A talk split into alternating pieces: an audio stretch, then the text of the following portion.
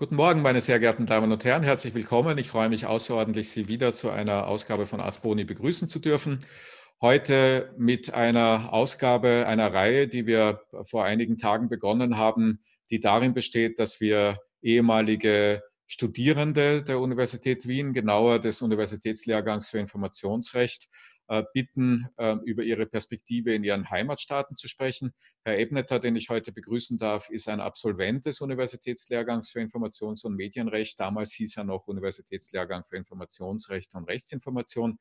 Er hat 2003 und 2004 in Wien studiert und kennt daher insoweit ähm, die Verhältnisse in Wien vor Ort, zumindest die, wie sie damals vor 15 Jahren bestanden.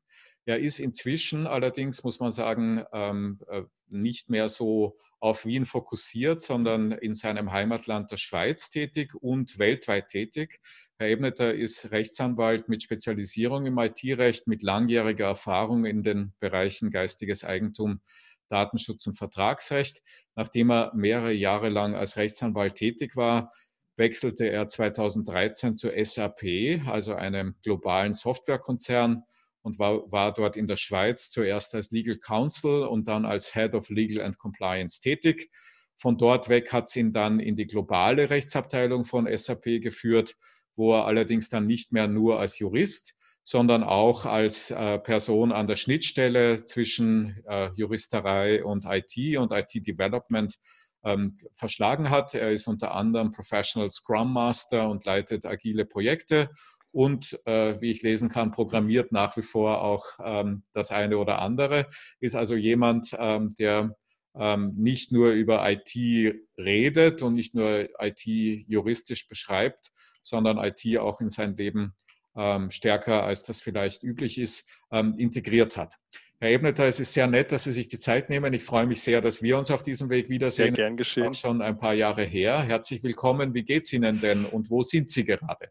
Ja, guten Morgen und herzlich willkommen auch, auch von meiner Seite. Ich bin ähm, in meinem Homeoffice seit äh, einigen Wochen. Aufgrund der, der Corona-Krise gibt es äh, bei uns und wahrscheinlich äh, fast überall die Empfehlung, dass man wenn möglich zu Hause arbeiten soll. Und äh, das ist mein angestammter Platz in, in meinem Wohnzimmer. Äh, das Wetter heute nicht gerade besonders gut bei uns, sondern sehr regnerisch. Aber mir geht es gut. Ich war ähm, von Corona persönlich zum Glück nicht betroffen. Ähm, natürlich mit den ganzen Einschränkungen, die uns da äh, mit den Maßnahmen aufgebürdet wurden. Aber sonst ähm, geht es mir gut. Ich konnte immer arbeiten. Wie Sie gesagt haben, ich arbeite in virtuellen Teams, äh, die global verstreut sind. Und äh, ich habe vorher schon hauptsächlich äh, virtuell gearbeitet. Aber ich vermisse doch den Kontakt zu den Kollegen vor Ort. Das ähm, das ja. ist sicher so. Wie war denn Ihr Berufsalltag vor Corona? Also Sie sind jeden Tag ins Büro gefahren oder, oder äh, Hälfte, Hälfte oder wie war es so? Und wie ist es ich, jetzt? Ich bin nicht jeden Tag ins Büro gefahren, aber mhm. ähm, ja, ich finde es, diese, diese Abwechslung von zu Hause ins Büro zu fahren und den Weg dorthin, dass man sich wirklich dann auf die Arbeit konzentrieren kann, ähm, eigentlich auch sehr, sehr entspannt. Wir haben äh, bei uns ähm, auch noch Geschäftswagen und ich habe einen schönen Geschäftswagen, den ich auch gerne fahre. Von okay. dem her hat das immer, äh, war das immer eine Freude, auch ins Büro zu fahren, aber ich bin nicht jeden Tag im Büro gewesen, mhm. ähm, weil ich dann äh, in, in, der Arbeit natürlich hauptsächlich virtuell ähm, tätig bin. Das heißt ohnehin auf, äh, auf Teams oder jetzt hier auf Zoom. Ja, und die Policy von SAP ist jetzt so, dass Sie bis auf weiteres im Homeoffice bleiben. Oder wie? wie ja, genau. Also wir, mhm. die, die Policy ist so und es ist auch die Empfehlung jetzt bei uns ähm, der Regierung des Bundesrats, dass wir, dass wir weiterhin zu Hause arbeiten sollen, wenn das, äh, wenn das möglich ist. Das hat auch unsere, unsere Firma in der Schweiz äh, entsprechend als Instruktion oder Anweisung äh, ausgegeben. Das heißt, die Leute, die aus irgendwelchen Gründen in, im Büro arbeiten müssen, weil sie vielleicht äh, Kunden dort treffen oder sich abstimmen müssen, die dürfen jetzt dann ab Juli wieder dorthin. Äh, und vorher waren es wirklich nur die Leute, die vielleicht die Post äh, sortiert und, und weitergeleitet haben, die dort sein durften. Hm, aber grundsätzlich ähm, die Leute, die zu Hause arbeiten sollen, die sollen auch zu Hause bleiben. Das wird bei mir wahrscheinlich der Fall sein. Also es gibt äh, von ein paar großen internationalen Technologieunternehmen wie Facebook und Microsoft und Google äh, ja in den Medien in den letzten Wochen Berichte, dass die zum Teil, bei Facebook ist es glaube ich auch schon entschieden, ähm, dazu übergegangen wären, ähm, diese, diese, dieses Provisorium äh, jetzt längerfristig einzuführen. Also im Grunde auf äh, Büroarbeit äh, bei all jenen, die mhm. nicht mhm. zwingend dorthin müssen, weitgehend zu verzichten und die Menschen auch entsprechend anzuweisen. Ist das bei SAP auch so? Also es gab sicher auch bei uns einen Wandel. Es war in der Vergangenheit, äh, vor allem für Leute, die jetzt vor Ort in der Schweiz gearbeitet haben, oft auch von den Managern nicht so gern gesehen, wenn die nicht ins Büro kamen. Mhm. Und in, ich weiß, in Deutschland war es, glaube ich, sogar noch, noch strenger, dass man wirklich erwartet hat, dass die Leute ins Büro kommen. Und da hat sich jetzt, äh, glaube ich, schon ein Wandel vollzogen. Also es war zum Beispiel früher so, dass man gesagt hat, ja, einen oder maximal zwei Tage, das habe ich dann jeweils gemacht, äh, darf man zu Hause arbeiten. Aber ich glaube, jetzt äh, im Moment hat niemand mehr was dagegen, wenn man dauernd zu Hause arbeitet. Aber ich, ich gehe davon aus, wenn die Krise vorbei ist, äh, hoffentlich die zweite Welle ausbleibt, dass wir dann vielleicht doch wieder mehr im Büro arbeiten werden. Wäre das etwas, worauf Sie sich freuen? Oder ist es so, dass Sie indifferent sind? ich, ähm, wie gesagt, ich, ich habe eigentlich diesen, diesen Weg von zu Hause zur Arbeit äh, und halt die, die, das Umfeld, das man dort hat, sehr genossen. Ähm, und ich weiß auch für andere, die jetzt vielleicht etwas mehr Betrieb haben im Haus, äh, vielleicht Kinder haben, die sie noch betreuen, äh, die freuen sich noch viel mehr darauf, dass sie dann wieder ins Büro können. Mhm. Aber ja, ich freue mich auf die Kontakte im Büro und äh, die Gespräche, die wir dort haben können. Ist auch nicht, äh, vielleicht nicht unbedingt nur arbeitsbezogen. Ja, bevor wir über Corona in der Schweiz reden, was ja unser eigentliches Thema ist, erlauben Sie mir trotzdem noch ein paar Fragen zu Ihrer Biografie zu stellen, weil Gerne. ich mir vorstellen könnte, dass das vor allem für die Jüngeren auch interessant ist, die hier zusehen. Also Sie waren ja jemand, der vergleichsweise früh an dieser Schnittstelle IT und, äh, und, und äh, Recht unterwegs waren. Ähm, würden Sie den Weg wieder so gehen? War das erfolgreich? Unbedingt. Und ich glaube, der Weg wird, äh, wird immer wichtiger werden. Es braucht natürlich auch ein bisschen persönliches Interesse oder wie es bei mir ist, sogar Leidenschaft für, für Technologie. Also ich kann mich erinnern, wir hatten äh, bei uns in der Familie ich weiß nicht mehr, wann das war, muss aber in den 80er Jahren wahrscheinlich gewesen sein, unseren ersten Computer und es hat mich sofort fasziniert und ich habe aus irgendeinem Grund sofort angefangen auch zu programmieren. Damals noch auf Basic und der Computer war, glaube ich, ein Commodore 128. Und auch mit dem Internet, das hat mich äh, fasziniert. Ähm, ich war von Anbeginn dabei, äh, ich glaube 1995 oder so, zum ersten Mal im Internet, damals noch auf Schwarz-Weiß-Bildschirm und Monochrom. Aber ich habe auch dann äh, im Studium sofort angefangen, auch Webseiten zu programmieren.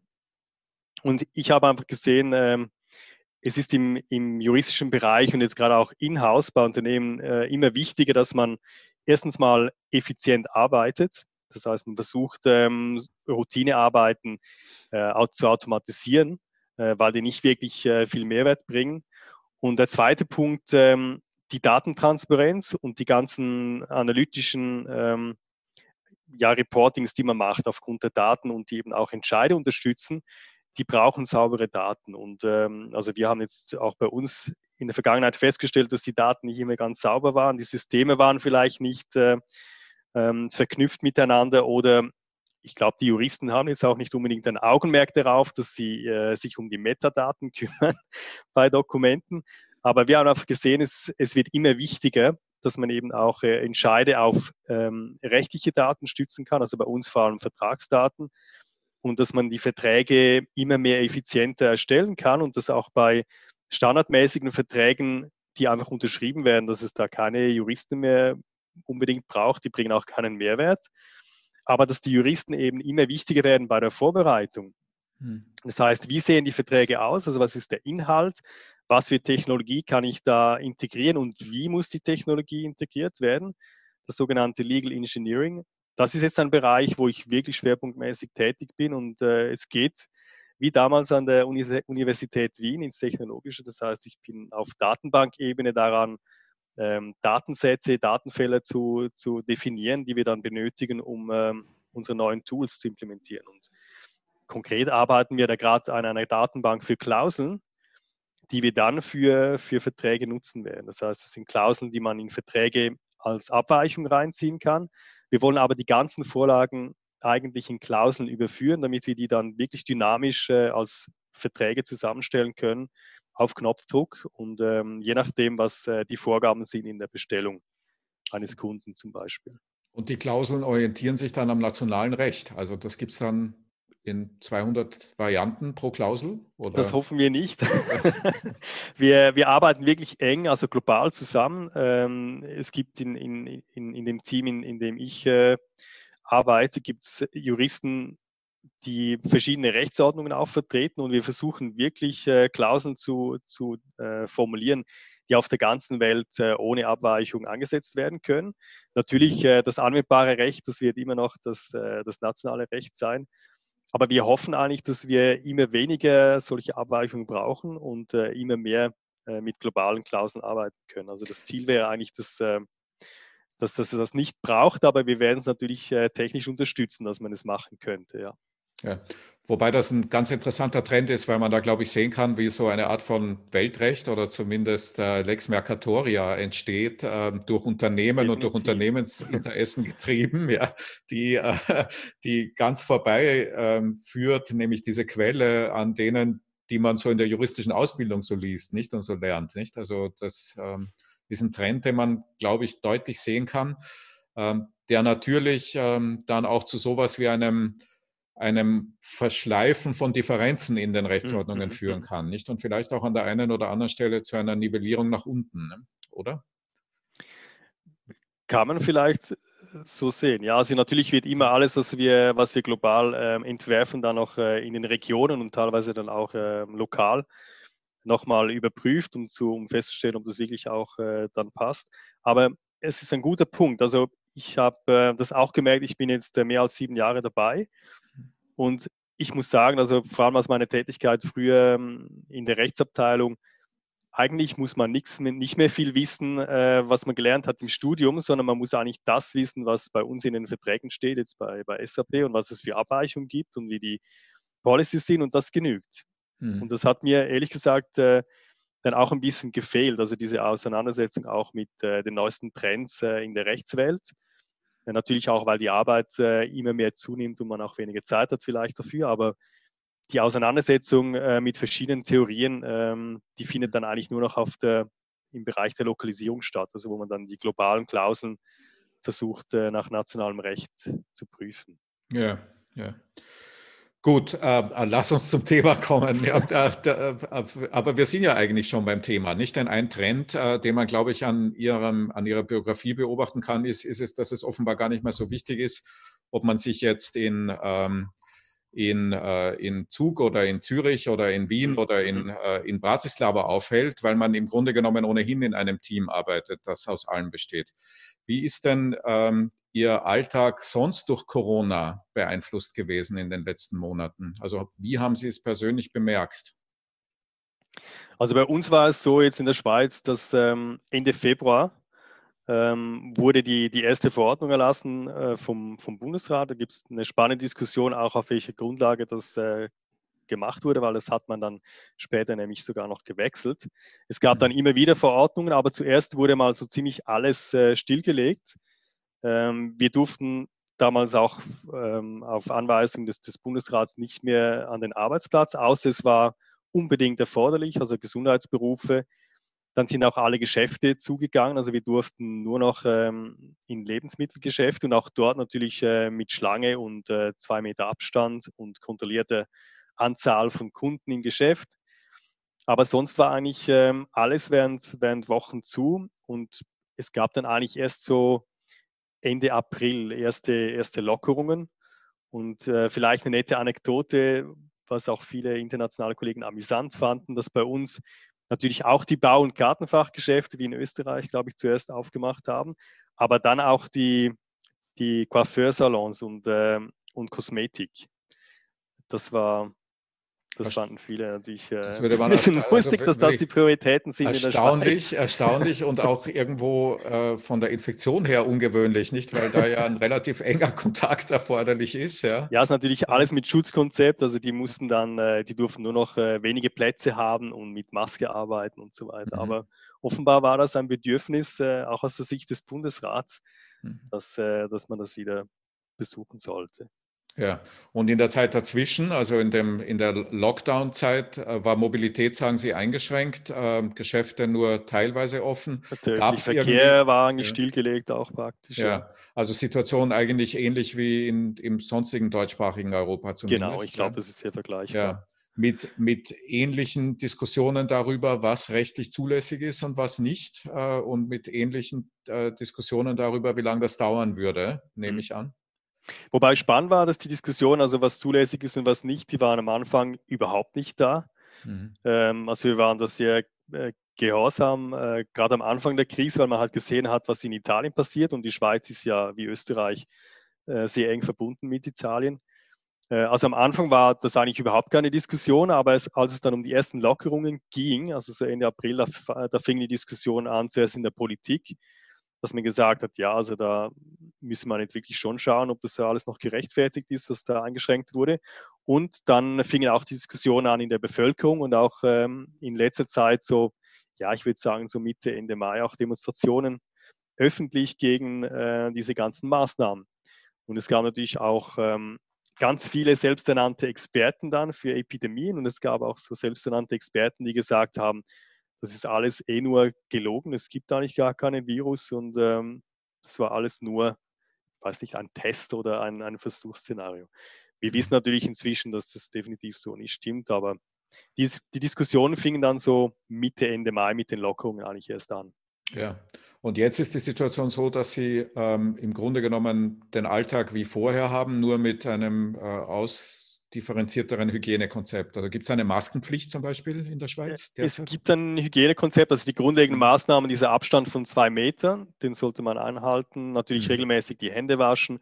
Wenn man den Abstand nicht einhalten kann, äh, dann muss man äh, eine Maske tragen, aber es gibt keine Maskenpflicht bei uns. Das heißt, äh, mhm. ja, man geht davon aus, dass die Leute den Abstand einhalten. Hat jetzt aber natürlich auch gesehen bei den Demonstrationen in letzter Zeit, dass ähm, da der Abstand nicht mehr immer eingehalten wurde und auch nicht alle Leute eine Maske hatten. Und ähm, ja, sonst ist eigentlich alles wieder fast wie normal. Natürlich, die Grenzen sind noch zu. Ähm, mit der EU werden die Grenzen am 15. Juni aufgehen und äh, dann weiter vielleicht äh, Anfang Juli, das, das werden wir noch sehen. Und es sind äh, Veranstaltungen nur bis 300 Personen im Moment zulässig, dann später vielleicht bis 1000, aber so die großen Veranstaltungen, fürchte ich fast, die wird es dieses Jahr nicht mehr geben. Also die ganzen schönen Open-Air-Konzerte, die wir in der Schweiz haben und wo wir so stolz sind drauf, die gibt es leider alle nicht ja. dieses Jahr. Und die Unis sind zu. Also die Unis sind noch zu. Also die, die, die ersten Schulen, die aufgemacht haben, äh, ich glaube am 11. Mai, das waren die, die Grundschulen. Mhm. Jetzt äh, inzwischen sind auch wieder die, die Mittelschulen, Gymnasien dran, äh, Unterricht anzubieten. Aber die Universitäten, die müssen noch ein bisschen warten, ja. Ja. Und es gibt auch bei den Mittelschulen gewisse, die entschieden haben, dass sie im Moment äh, den Schulbetrieb nicht aufnehmen bis zu den Sommerferien und dann erst nach dem Sommer das wieder machen. Mhm. Haben Sie den Eindruck, denn das ist so meine Beobachtung aus der Situation hier in Österreich, ähm, dass die Universitäten äh, oder dass die Studierenden diesen Wechsel ähm, auf ein, ähm, ein Remote Learning und Teaching System eigentlich erstaunlich ruhig hingenommen haben und ähm, auch die Universitäten eigentlich erstaunlich ruhig mit einer Totalveränderung ihrer Umstände umgehen? Ich glaube auch, dass es wahrscheinlich mehr eine Herausforderung war für die, für die, mhm. für die Dozierenden als für die Studierenden. Wobei, wenn man natürlich auf das, ähm, wenn man auf das Grundschulniveau ähm, schaut, also wo die Kinder dann eben zu Hause lernen mussten, ich glaube, das war eine Herausforderung, weil man nicht vorbereitet war. Also die Kinder hatten nicht alle Laptops. Ich kenne viele Mütter, die, die dann wirklich erstmal Laptops kaufen mussten und die Internetverbindung hochschrauben, damit die alle auf ihrem Zoom mhm. lernen können. Also das war, glaube ich, da schon eine Herausforderung. Und da stellen sich auch die Fragen, hätte da nicht auch der Staat unterstützen sollen? Also da, da hatten viele Eltern äh, unerwartet Pflichten, die eigentlich normalerweise dem Staat obliegen. Äh, und das gibt, wird sicher noch ein bisschen Diskussion auch geben. Aber klar, auf der Ebene Mittelschule, Universität, ich glaube, da war es für die Studierenden weniger ein Problem, aber ich habe gehört, dass viele den Präsenzunterricht vermissen und vor allem die anderen Studierenden zu sehen. Ich glaube, das ist die, die große Einschränkung. Ja, ja. Den Eindruck habe ich auch, ja. Ähm, die gesellschaftliche Debatte, die Sie gerade erwähnt haben, wird jetzt allerdings natürlich vermute ich, nicht nur rund um die Frage, wer kauft äh, Laptops und wer bezahlt Laptops geführt worden sein, sondern vorher schon auch über die viel fundamentalere Frage, wer entscheidet eigentlich über die Rigidität der Maßnahmen mhm. und über ihre Dauer. Gibt es, ähm, abgesehen jetzt von den politischen Divergenzen, wobei mich die auch schon interessieren würden, wie eigentlich so die, die, die Parteipolitik in der Schweiz momentan so die Lage beurteilt. Abgesehen von den politischen Divergenzen, rechtliche Auseinandersetzungen, die berichtenswert wären? Ja, also man kann sicher sagen, am Anfang hat sich der, der Bundesrat auf die polizeiliche Generalklausel abgestützt. Es gibt äh, eine Bestimmung in der Bundesverfassung, die sagt, dass der Bundesrat direkt gestützt auf die Verfassung Verordnungen äh, und Verfügungen lassen kann die notwendig sind, um, um eine dringende Gefahr abzuwenden. Aber das ist wirklich eine Spezialklausel und die, die Voraussetzungen sind eigentlich sehr streng. Das heißt, es braucht wirklich eine schwere Gefährdung. Sie muss sehr dringend sein. Es muss unmöglich sein, irgendwie eine andere Art und Weise zu finden, Maßnahmen zu erlassen. Äh, Verhältnismäßigkeit ist immer auch ein großes Thema. Und das hat der Bundesrat dann auch gemerkt und hat sich dann in der Folge abgestützt auf das Epidemiegesetz, wo es um die Vermeidung und Bekämpfung von Krankheiten geht. Und dort gibt es eine Bestimmung für, für quasi die, die, den, den außerordentlichen äh, Zustand oder außerordentliche Lage, ähm, wo der Bundesrat auch sehr viele Kompetenzen hat, also eigentlich uneingeschränkte Kompetenzen, aber jetzt eben gestützt auf dieses Gesetz, weil grundsätzlich gilt es ja, dass man bei Einschränkungen von Grundrechten eine gesetzliche Grundlage braucht, ein öffentliches Interesse, die Verhältnismäßigkeit ist ein wichtiges Thema, das wird sicher auch in der, in der Nachfolge noch diskutiert werden in der Politik. Und der Kerngehalt der Grundrechte darf nicht eingeschränkt werden. Und gerade im Bereich der Wirtschaftsfreiheit oder der Eigentumsfreiheit, wo die Geschäfte ja nicht mehr aufmachen durften, die Vermieter durften ihre Miete nicht mehr ähm, den Geschäftsraum äh, bestimmungsgemäß nutzen lassen während Wochen. Äh, das wird sicher noch zur Diskussion in der Politik führen. Und da gibt es natürlich so zwei Strömungen. Also ich sage jetzt mal die, die SVP, also die Volkspartei oder vielleicht tendenziell eher äh, auf der rechten Seite anzusiedeln, die ist natürlich, ähm, hat als erste gesagt, das geht doch überhaupt nicht, äh, diese Maßnahmen, eben als die ersten Lockerungen kamen. Dann gibt es äh, die FDP, die auch eher äh, kritisch immer ist, wenn es um Einschränkungen geht, eben vor allem auch die Wirtschaftsfreiheit. Es gab dann natürlich großzügige äh, Angebote für, für Übergangskredite, Überbrückungskredite. Äh, man war sehr großzügig mit Kurzarbeitsentschädigung, das heißt, äh, wenn eben Firmen ihre Mitarbeiter nicht mehr einsetzen konnten. Ähm, aber ja, es gibt so keine klare Tendenz jetzt eher so auf der bürgerlichen oder ähm, Richtung rechts, die sagt, das war alles zu unverhältnismäßig. Es gibt sicher auch Stimmen, auch unter den Juristen, die sagen, zumindest gewisse Regelungen waren sehr heikel. Und da gibt es äh, mein, mein, mein Professor an der Universität äh, Fribourg, wo ich studiert habe und wo ich meine Masterarbeit äh, geschrieben habe, bei meinem ersten Studium. Äh, der hat auch darüber äh, berichtet oder geschrieben, dass gerade die Strafbestimmungen, die der Bundesrat erlassen hat, dass das jeder Grundlage eigentlich entbehrt. Und da wird es sicher noch eine interessante, sehr spannende Zeit geben der Nachbearbeitung.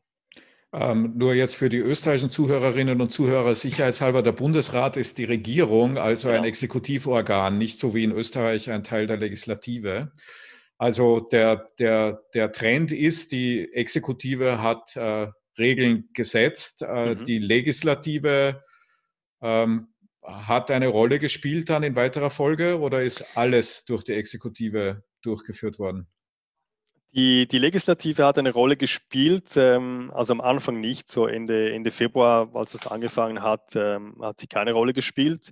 Äh, der Parlamentsbetrieb war ja dann auch am, am Anfang gar nicht mehr möglich äh, wegen den Maßnahmen. Man durfte sich ja nicht mehr versammeln. Ähm, man hatte dann im, nach den ersten Lockerungen im Mai aber wieder eine Session des Parlaments äh, ermöglicht mit äh, Abstandsregeln und Schutzkonzept. Und da kamen eben die ersten Diskussionen, dass das Parlament gesagt hat, halt, äh, wir brauchen eine gesetzliche Grundlage und der Bundesrat hat dann die Aufda Aufgabe bekommen, diese Verordnung äh, in eine gesetzliche Grundlage zu gießen und ähm, die soll dann, ich glaube, jetzt im Juni noch äh, erörtert werden und dann im September vom Parlament entschieden Gut. werden. Aber das Parlament ist eigentlich erst im Mai wieder, wieder in seine Rolle gekommen. Also das heißt, alles, was bisher gelaufen ist, dann bis zum Herbst, wenn dann das Gesetz gekommen sein wird, ist hoffentlich die zweite Welle nicht gekommen. Ähm, also bis dahin ist alle, alles so weit gelaufen, dass das Parlament eigentlich außen vor war. Ne? Und, genau, also ja. das Parlament hätte theoretisch auch die Möglichkeit, äh, solche Notgesetze zu erlassen, aber mhm. es dauert natürlich ein bisschen länger, sage ich jetzt mal, als beim, beim Bundesrat. Und was wir nicht haben, was es in Österreich meines Wissens gibt, ist ein Bundesverfassungsgericht. Das heißt, es gibt auch kein Gericht mhm. bei uns, das die Exekutive überprüfen kann. Das kann dann nur eine parlamentarische Kommission, die es vermut vermutungsweise dann mal geben wird und die eben die Arbeit des Bundesrats dann prüfen wird. Und an deren Ende eine Feststellung stehen wird, äh, dass die verfassungsrechtlichen Vorgaben eingehalten wurden oder eben nicht, aber keine weiteren nicht, genau. Konsequenzen. Ne? Ja, es kann natürlich für die, für die Wiederwahl dann der, der, der Bundesrätinnen und Bundesräte eine Rolle spielen, mhm. wie der Bericht ausfällt, aber direkte Konsequenzen wird es äh, nicht haben. Ja, und das ist ja letztlich eine politische Frage, nicht ja. die, ähm, ja. Also wenn der, wenn der Bundesrat äh, Grundrechte und, und Grundrechtsstandards gebrochen hätte, dann wäre die Konsequenz daraus allein die Feststellung durch eine parlamentarische Ex-Post-Untersuchung. Hm. Untersuchungskommission, genau. Mhm. Also eigentlich in dem Gewaltenteilungsspiel eine sehr stark ähm, aufgestellte Exekutive. Ne? Das ist so, ja, das gab es mhm. ähm, in der Schweiz, soweit ich weiß, noch nie, dass äh, ein mhm. Bundesverfassungsgericht existiert. Man hat darüber diskutiert unter Juristen, ob man das, äh, ob man dem Bundesgericht vorübergehend die Kompetenz geben sollte, äh, den, den, Bundesrat quasi zu überprüfen. Aber das, ähm, ich glaube, das wäre eine längere Diskussion. Das hätte man so kurzfristig nicht hinbekommen. Ja. Und es ist ja auch spannend, dass die Gerichte selber während langer Zeit ähm, keine Verhandlungen mehr machen durften. Das ist für letzte Instanz, Bundesgericht natürlich nicht so relevant, weil da ohne, ohnehin meistens alles schriftlich läuft. Aber bei den kantonalen Gerichten, äh, da hatte das schon auch Einschränkungen, dass man die Verfahren suspendiert wurden oder im Moment nicht weitergeführt und auch keine neuen Verfahren äh, vorangetrieben wurden. Ja, aber bevor wir über das reden, das ist auch sehr interessant, vorher noch eine andere Frage, nämlich die vorherige noch etwas vertieft.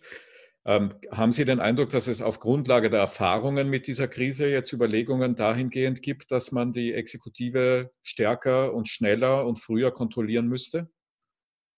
Ich denke, es wird sicher der Diskussion wieder Aufwind geben, ob man nicht ein Gericht äh, auch in der Schweiz braucht, das die Exekutive überprüfen kann. Mhm. Ein Verfassungsgericht. Ähm, aber ich habe jetzt keine weitreichenden Diskussionen äh, darüber gesehen. Es, es mhm. wurde das Thema wurde aufgebracht, äh, wurde angesprochen, aber das wäre vielleicht eine gute Gelegenheit, äh, auch für Juristen sich dazu mal Gedanken zu machen. Ich überlege mir das gerade selber dann auch mal. Ja, ja ich auch. Ja. Weil, also es ist eigentlich erstaunlich festzustellen, dass wir in den drei deutschsprachigen Staaten, mal jetzt so vergröbernd gesprochen, also Deutschland, Österreich, Schweiz, ähm, in allen drei eine sehr ähnliche ähm, äh, einen sehr ähnlichen Befund erheben können, was den Umgang mit der Krise betrifft und auch einen sehr ähnlichen Umgang äh, der Exekutive mit der Krise, aber drei denkbar unterschiedliche Zugänge, wie das dann kontrolliert und juristisch wieder eingefangen wird. Nicht in, in Deutschland mit einem sehr, sehr aktiven Bundesverfassungsgericht, äh, mhm. das also innerhalb weniger Tage eigentlich politisch mitzuspielen begonnen hat.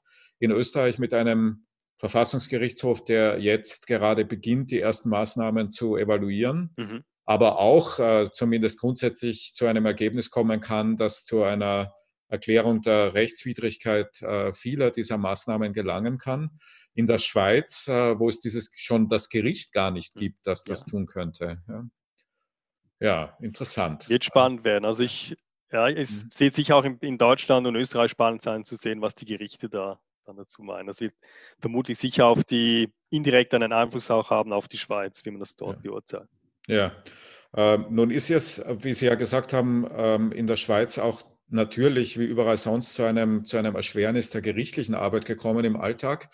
Ähm, und es ist, vermute ich, in der Schweiz auch ein Thema wie die, die politische Meinungsbildung, die ja sehr stark direkt demokratisch mhm. geprägt ist, durch diese Entwicklungen ähm, beeinträchtigt wurde.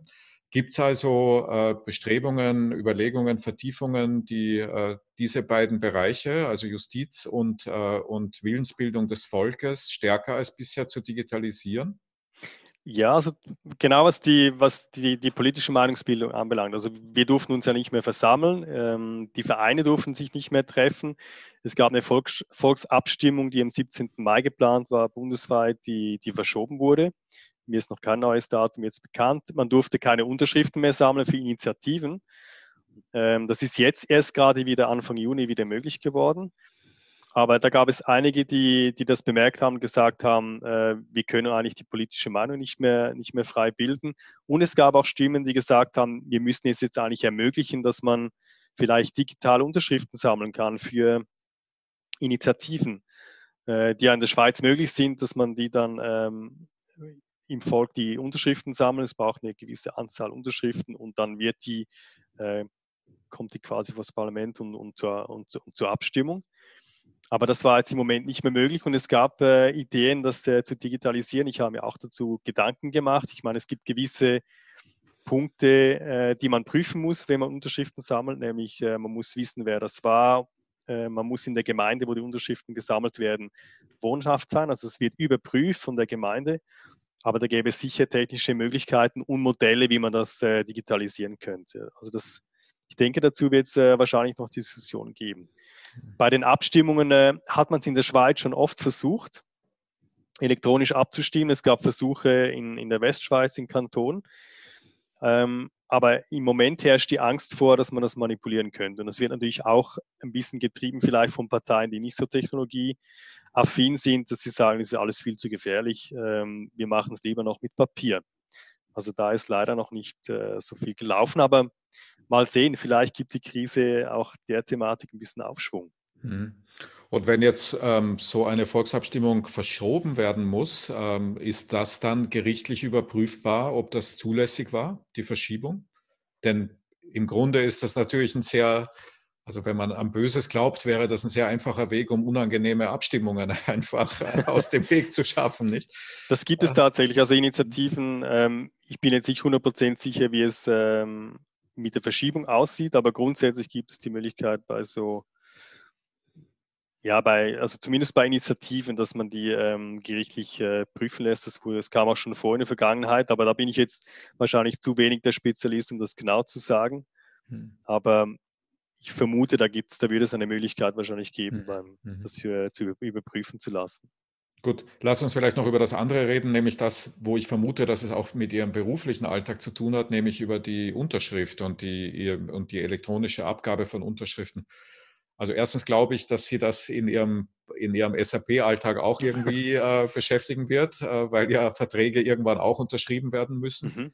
Äh, und zweitens äh, eint uns beide nicht nur eine lange gemeinsame Geschichte der Beschäftigung mit dem Internet, sondern vermutlich auch mit dem Recht der elektronischen Signatur, denn das ist ja. fast so alt wie das Internet. Ja. Ähm, und äh, eine der, der, lustigen Konsequenzen dieser Krise jetzt ist, dass ich eigentlich das Wort elektronische Signatur und seine Regelung in all diesen Gesprächen noch nie gehört habe, obwohl es dazu seit 25 Jahren Gesetze gibt. Ja. Mhm. Äh, mhm. ist in der Schweiz auch so, offenbar, Fragezeichen.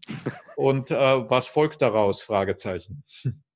Also vielleicht zuerst, um über SAP, äh, SAP zu sprechen. Also wir haben vor ungefähr drei Jahren, sind es glaube ich, ähm, eine Partnerschaft abgeschlossen mit einem Unternehmen aus den USA, das äh, digitale Unterschrift ermöglicht. Die heißt, äh, ich will keine Werbung machen, aber DocuSign ist, äh, hm. ist diese Unterschrift. Es ist keine qualifizierte Unterschrift, aber wenn man Verträge abschließt unter Privaten, die nicht jetzt unter bestimmten Formvorschriften äh, unterliegen, kann man ja das auch vereinbaren, dass man mit einer solchen Unterschrift leben kann und dass es die, die handschriftliche Unterschrift äh, ersetzt. Aber wenn man jetzt ähm, ja, Vorschriften hat für bestimmte Formvorschriften hat für Verträge in der Schweiz, dann braucht man eine qualifizierte Unterschrift, weil nur diese ersetzt die Handunterschrift. Und die ist in der Schweiz ähm, noch sehr wenig verbreitet. Also ein Grund ist sicher, dass man eine Zertifizierung braucht. Die muss man auch regelmäßig erneuern. Das kostet auch Geld. Das heißt, äh, das schreckt, glaube ich, einige ab. Und es ist jetzt auch nicht ähm, erforderlich für bestimmte Handlungen in der Schweiz, dass man so eine Signatur hat. Also mhm. vielleicht liegt es auch ein bisschen daran.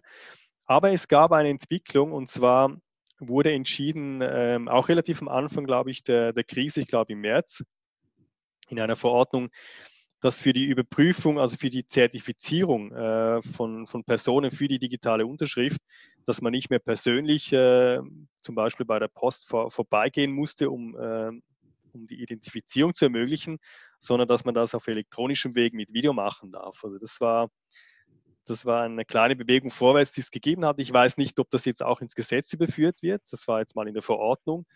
Ich kann mir aber vorstellen, dass man das weiterführt im, im Gesetz und dass es auch weiterhin zulässig wird, dass man sich über Videokonferenz identifizieren darf für diese qualifizierte Unterschrift. Mhm. Mhm.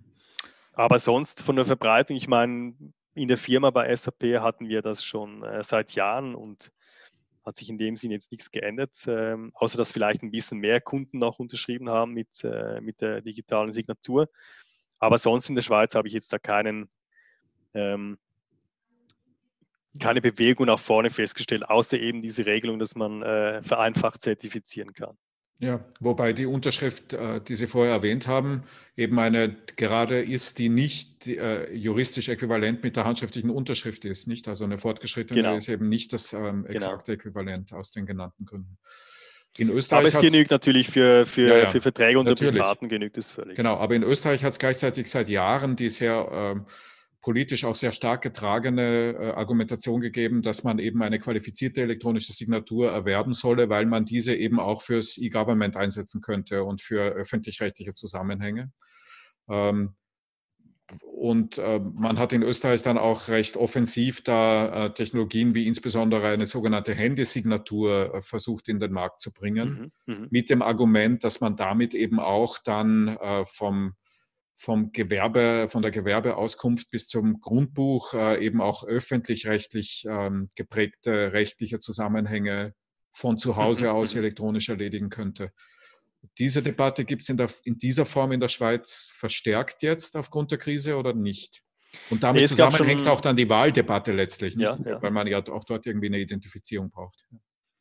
Also es gab vor, schon vor der Krise ein Angebot, ein neues, ich glaube, es war auch von der bin ich 100% sicher, ich glaube von der Swisscom auch ähm, äh, zur Verfügung gestellt, so eine digitale Unterschrift, äh, die man auch übers Handy nutzen kann und die man jetzt zum Beispiel auch bei der Post äh, einsetzen kann, um da irgendwelche Pakete äh, nochmal zustellen zu lassen und so weiter. Es gibt aber sonst bei den Behörden ähm, meines Wissens jetzt auf äh, Bundesebene noch wenige, die das wirklich einsetzen. Bei mir im Kanton im Zug, äh, da gibt es so eine eigene Unterschrift, äh, ein eigenes Login-Verfahren für die Verwaltung, wo man dann einige Dinge erledigen kann, zum Beispiel mit den Steuerbehörden, äh, Termine verschieben und so weiter. Äh, das ist aber wirklich eine kantonale Lösung dann wieder. Aber ich habe äh, noch nicht festgestellt, dass sich da so eine Unterschrift äh, durchgesetzt hat in, mhm. bei den Behörden. Und wir hinken da seit Jahren hinten nach und ich beneide immer Österreich, natürlich seit ich äh, das dort gesehen habe vor, was waren es, 17 Jahren, dass ähm, mit den Behörden dort die Anwälte schon regelmäßig elektronisch kommuniziert hatten. Das fand ich sehr beeindruckend. Ja, wobei dieser elektronische Rechtsverkehr eben gerade nicht äh, auf qualifizierten elektronischen Signaturen basierte und deswegen auch so gut funktioniert hat, ja. schon, schon in den 90ern und dann in den Nullerjahren, ja. Ähm, da haben Sie sicherlich recht, ja. Aber ähm, vielleicht auch noch in diesem Kontext dann zur Gerichtsbarkeit zurückkommend. Wie hat denn die, das Gerichtssystem auf die Krise reagiert? Also gibt es äh, online ähm, Hauptverhandlungen derzeit? Ist das ein Provisorium? Wird das fortgesetzt? Äh, wie ist Ihr Eindruck da? Also ich bin ähm, nebenbei Richter oder sogenannter Ersatzrichter hier in Zug am, am Kantons- und am Strafgericht. Bei uns war es nicht so, dass man jetzt mit Video gearbeitet hat, äh, sondern man hat ähm, den Saal ausgemessen, also ein Schutzkonzept entworfen, damit die Abstände gewährleistet werden können und hat dann eigentlich so, sobald es wieder möglich war, ähm, Verhandlungen fortgeführt, einfach mit viel weniger Personen dann im Saal, also auch von Zuschauern war es dann natürlich nicht mehr möglich, dass sehr viele äh, Zuschauer dabei sein konnten. Ähm, es gibt aber auch Gerichte, meines Wissens im Kanton Zürich, die jetzt vielleicht eher auf ähm, wirtschaftliche Ebene arbeiten, Handelsgerichte, die überbrückt haben mit Videokonferenz, wo mhm. effektiv auch äh, zum Beispiel auch Mediationsdiskussionen, also über, über einen gerichtlichen Vergleich, dass die über Videokonferenz geführt wurden. Mhm. Das ist interessant, dass Sie als Richter arbeiten. Erzählen Sie mal, wie man das wird, wenn man eigentlich hauptberuflich äh, Rechtsanwalt und bei SAP tätig ist. Wie, wie, wie geht das? Also es braucht von der Qualifikation eine juristische Ausbildung bei uns. Es war viele Jahre jetzt noch nicht so, aber in den meisten Kantonen ist es so. Und dann braucht man, ähm, das ist das politische Element, man braucht eine Partei, ähm, die einen quasi nominiert für diesen Posten. Da muss natürlich auch ein, eine Stelle frei werden. Ähm, und Ersatzrichter ist jetzt vielleicht nicht so, also wenn jemand wirklich Karriere machen will am Gericht, nicht so die attraktivste Position. Also das war sicher eine gute Gelegenheit, mhm. da reinzukommen. Aber es braucht eine Parteizugehörigkeit und es braucht eine Partei, die, die einen nominiert. Und das ist der normale Berufsweg in die Richterschaft oder ist das eher der ungewöhnliche äh, Nebenberufszweig? Es gibt ähm, natürlich viele Juristen, die nach dem Studium äh, beim Gericht weiterarbeiten. Da wird man dann ähm, Gerichtsschreiber. Also ich meine, die meisten machen dann auch die Anwaltsprüfung äh, für die zusätzliche Qualifikation, aber arbeiten dann weiter am Gericht als Gerichtsschreiber oder Sekretärin oder Sekretär. Und dann ähm, muss man aber auch darauf warten, wenn man Richter werden oder Richterin werden möchte, dass eine Position frei wird und dann braucht man auch dort eine Partei, äh, die einen nominiert. Das heißt, alle Richter sind und Richterinnen sind einer Partei zugehörig. Und die Richterpositionen werden auch unter den Parteien, die es jetzt äh, im Kanton zum Beispiel gibt, verteilt. Das heißt so, man schaut, dass es ungefähr ausgeglichen ist, dass jede Partei ihre Richterin oder ihren Richter hat, obwohl natürlich in der Arbeit völlig unabhängig von Parteilinien entscheidet. Und äh, das ist dann das Argument, um zu sagen, dass die richterliche Unabhängigkeit äh, eingehalten würde, obwohl äh, Parteien nominiert haben, nicht? Ja. Genau, genau. Ja. Aber ich finde, das ist spannend. Ich weiß nicht, ob es das äh, in vielen Ländern werden ja die Richter von, von Parlamenten gewählt. Aber es ist eine spannende Sache, glaube ich, ähm, die auch kritisiert wird teilweise in der Schweiz, dass das noch sehr mit der Politei, äh, Parteipolitik zusammenhängt, wer Richter wird und wie die Richter zusammengesetzt sind. Ja, in Österreich ist es so, dass es sogar allerdings rechtlich nicht bindende Empfehlungen der Richterschaft an sich selbst gibt, eine Parteimitgliedschaft äh, zu vermeiden, nicht, äh, weil man eben versucht, möglichst fern von jeder parteipolitischen Intervention zu bleiben. Auch das wenige hundert Kilometer weiter, äh, selber also, Kulturkreis, also, ganz anders. Was wir ne? machen müssen, also die Interessen werden offengelegt. Das heißt, mhm. ähm, ich musste offenlegen, wo ich arbeite, dass ich ähm, äh, noch an einer Fachhochschule unterrichte nebenbei und äh, noch in Verbänden mitwirke. Also das muss ich da deklarieren. Hm, hm. Also Interessenzugehörigkeiten werden offengelegt. Das kann jeder einsehen. Ja. Gut, ähm, auch dieses System, also jetzt die, ihr, ihr, richterlicher Alltag hat also durch, das, äh, durch die Krise eigentlich dann sich kaum verändert und ja. die, die Grundsatzdiskussion, ob man das System insgesamt verändern könnte, wurde dadurch auch nicht getriggert offenbar. nicht? Also, Aber ich fand ja. auch spannend, wie Sie das Homeoffice gelöst hatten am Gericht, weil die ja. waren absolut nicht vorbereitet. Mhm. Ähm, bei uns sind die Gerichte immer sehr streng und sagen, nee, es geht nichts raus, äh, wenn schon dann auf dem Laptop, der dem Gericht gehört. Und das Homeoffice hat man dann so gelöst, dass die, dass die Mitarbeitenden äh, die Unterlagen elektronisch äh, auf einem Datenspeicher mitgenommen haben nach Hause und dort gearbeitet und dann wieder zurückgebracht. Ähm, mhm. Das fand ich noch spannend. Aber ja, die Gerichte waren relativ schlecht vorbereitet auf die Situation, ja. was äh, Homeoffice anbelangt. Ja, hier auch, ja, also zumindest viele, ja hat aber jetzt, hat auch irgendwie so funktioniert, dass halt viele Richterinnen und Richter dann angefangen haben, privates IT-Equipment, soweit sie es hatten, mhm. äh, zu nutzen. So wie übrigens auch Hochschullehrerinnen und Hochschullehrer und, und Lehrer und Schüler und alle angefangen haben, halt, wie sie eh schon geschrieben haben, im Grunde genommen private Technologien einzusetzen. Ja, ja. ja. Ähm, was auch eine interessante Lehre aus der, aus der ganzen Situation ist, finde ich. Allerdings zumindest hier in meiner Umgebung, soweit ich sehe, sehe nicht dazu führt, dass jetzt äh, öffentliche Stellen in großem Ausmaß IT anzuschaffen beginnen, ja. äh, sondern man irgendwie sich halt da durchlaviert äh, durch diese Situation. Ja. Offenbar. Ich hoffe aber, dass es ähm, schon auch da eine Bewegung, gewisse Bewegung geben wird. Also ich weiß, dass äh, auf Bundesebene die die Bundesgerichte doch äh, zumindest versucht haben, das in, in eingeschränktem Umfang zur Verfügung zu stellen. Ja, ja. ja. Gut, ähm, vielleicht in, in, in langsamer Richtung eines Abschlusses führend, Herr Ebneter, äh, wenn Sie die nächsten Wochen und Monate ähm, äh, antizipieren, insbesondere aus Ihrer juristischen Perspektive heraus. Was werden denn die großen Themen in der Schweiz in der Bewältigung der Post-Corona-Phase oder der Prä-Welle-2-Phase aus Ihrer Sicht sein in den nächsten Wochen?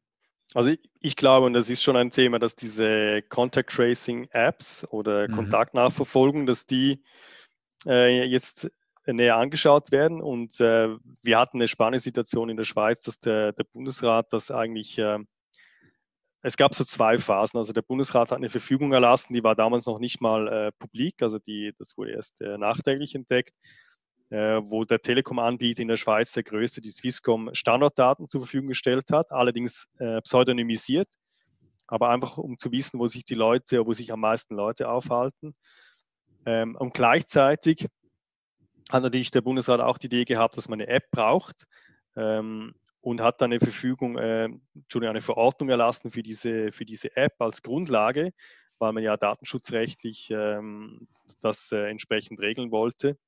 Äh, und das wurde nicht so gern gesehen, äh, dass es hier quasi nur eine Verordnung gibt, äh, um das zu regeln, weil es eben doch äh, große Auswirkungen haben kann. Und da ist es jetzt so, dass eigentlich noch im Juni ein Gesetz verabschiedet werden soll, wo dann die ganzen datenschutzrechtlichen und sicherheitstechnischen Vorgaben geregelt werden. Und die, ich meine, die Situation mit der App war bei uns immer so angedacht, dass sie freiwillig ist. Äh, man muss sie nicht installieren. Ähm, ich glaube, wie überall arbeitet man vor allem mit, äh, mit Schnittstellen, äh, Bluetooth-Technologie, was ja auch mhm. sicherheitstechnisch nicht un unbedingt ähm, das Optimalste ist, um einfach festzustellen, wer in der Nähe war oder welches Handy in der Nähe war eines Handys von einem, der äh, später äh, diagnostiziert wurde mit, äh, mit dem Coronavirus. Ähm, und man hat es dann, äh, man versucht es so zu lösen, dass die Daten, die bearbeitet werden, nur auf dem Handy des jeweiligen Nutzers bleiben und eben nicht ausgetauscht werden und nur über diese Bluetooth-Schnittstelle äh, mit, mit anonymisierten Codes gearbeitet wird. Aber das wird sicher noch spannende Diskussionen geben, ähm, bis diese App dann wirklich mal ausgerollt wird. Aber es scheint so, dass die, ein großer Teil der Bevölkerung das freiwillig installieren wird. Ich habe oh. aber gerade gelesen in Deutschland, äh, wo ja SAP auch involviert war in die Kreation der App, dass es auch ähm, wegen dem Bluetooth energiemäßig ein bisschen heikel ist. Das heißt, wenn man die einschaltet, die App, und das sollte man ja, damit man informiert wird, äh, dann ist die Batterie, glaube ich, ziemlich schnell am Ende. Mhm. Das ist eine technische Herausforderung, glaube ich, an der man noch kämpft. Ja, es gibt auch eine juristische, die, glaube ich, in der Schweiz ganz interessant diskutiert wurde. Wenn ich mich jetzt richtig erinnere, ist in diesem Gesetz nämlich auch vorgesehen, dass die Freiwilligkeit gesetzlich abgesichert ist. Nicht? Also steht nicht nur einfach drin, genau. erfolgt freiwillig, sondern es gibt Maßnahmen zur Sicherstellung der Freiwilligkeit in diesem Gesetzesvorschlag. Ähm, genau, also das war, das war ein wichtiger Punkt und ein Punkt, äh, ich habe jetzt die Gesetzesvorlage noch nicht gesehen, aber ein Punkt, der auch diskutiert wurde, was denn genau die Auswirkungen sind, wenn man die nicht installiert. Ähm, vielleicht gibt es indirekt gewisse Nachteile, die man hat. Vielleicht gibt es äh, Versicherungen, die fragen, ob man die App installiert hat. Das sind so Themen, die, die auch noch äh, wahrscheinlich diskutiert werden. Also ob das irgendwie auf die Gleichbehandlung einen Einfluss hat, ob man jetzt die App nutzt oder, oder eben nicht. Aber es ist grundsätzlich offiziell als äh, freiwillig deklariert. Ja. Und das ist auch politisch konsentiert, also es gibt keine genau. grundsätzlichen genau. äh, Widersprüche. Mhm. Ja. Mhm. Gut. Und entwickelt wird die schon, die App? Also äh, es gibt. Die wird schon entwickelt, genau. Es wurde auf der, auf der vorläufigen Verordnung des Bundesrats wurde schon angefangen zu entwickeln. Äh, die Schnittstellen werden auch offengelegt. Ich habe die, die App selber noch nicht gesehen, weil sie öffentlich noch nicht verfügbar ist. Also nur Testgruppen nutzen die App im Moment, ähm, aber für die Öffentlichkeit ist sie noch nicht verfügbar. Aber die Informationen für die Schnittstellen und äh, auch die, der, der Softwarecode wird meines Wissens öffentlich äh, verfügbar gezeigt. Also den kann man mhm. einsehen. Und wenn das wahr ist, dann wird die App irgendwann im Juni, Juli. Geplant so Ende, Ende Juni, genau bevor die großen ja. äh, Sommerferien beginnen. Ja, und dann wird man natürlich die, die Grundsatzfrage, ob das Sinn macht, äh, gleich doppelt diskutieren können. Denn wenn die Infektionszahlen so weitergehen, wird im Juni äh, kaum jemand äh, aktiv infiziert sein. Und ja. Äh, ja, das kann man wohl fast sicher jetzt schon sagen, denn die selbst, also die müssten ja jetzt sich in den nächsten Tagen anstecken. Äh, und gleichzeitig äh, werden wahrscheinlich auch in der Schweiz nicht 100 Prozent der Leute das freiwillig installieren, sondern ein kleinerer Teil. Und dann wird man. Die, ja. Mhm. die, die, die Leute, die sagen aus Prinzip, dass sie sowas nicht installieren werden, ja. Und dann wird man also schon im August einen weiteren Fall sehen, an dem man dann diskutieren kann, ob, das, äh, ob die Entwicklung sinnvoll ist. Ja. ja.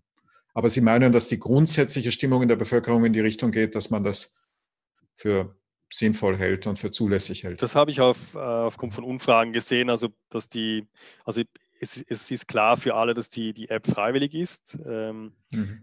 Eben es gibt gewisse Fragen, Technologie, Sicherheit, ähm, ob das wirklich ähm, Erfolg haben wird. Aber aufgrund von Umfragen, sowohl in der Bevölkerung als auch im Parlament, äh, ist die Mehrheit bereit, die, die zu installieren.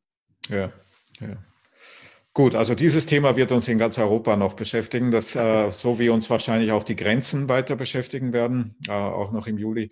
Gibt es sonst ein Thema, von dem Sie sagen würden, dass es in der nächsten Zeit äh, rund um Corona äh, in der Schweiz besonders intensiv äh, und äh, debattiert und besonders relevant werden wird?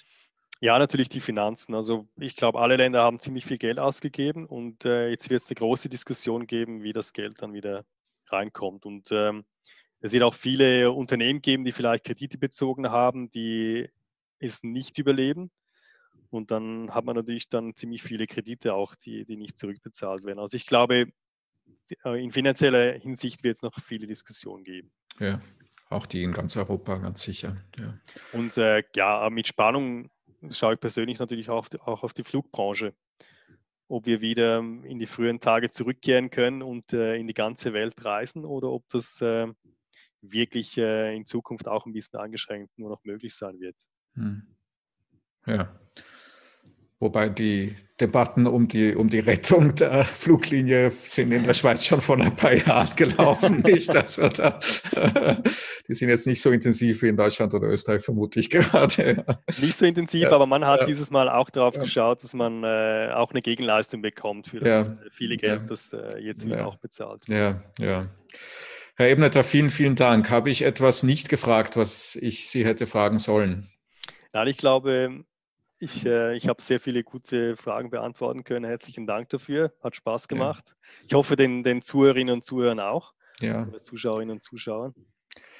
Dann danke ich Ihnen ganz herzlich. Ich danke auch unseren Zuseherinnen, Zuhörern ähm, und wie auch immer Sie das gerade hier empfangen. Vielen lieben Dank Ihnen, Herr Ebneter. Alles Gute weiterhin in der Schweiz. Ich hoffe, wir wir werden nicht wieder Jahre brauchen, um einander zu sehen, sondern es wird öfter geschehen, zumal wir ja auch beruflich in ähnlichen Bereichen arbeiten, würde mich sehr freuen. Sehr gerne. Sehr gerne. Ähm, ich wünsche Ihnen alles Gute. Ihnen zu Hause wünsche ich auch alles Gute und eine tolle Woche noch. Alles Liebe. Danke. Eine gute Woche. Danke.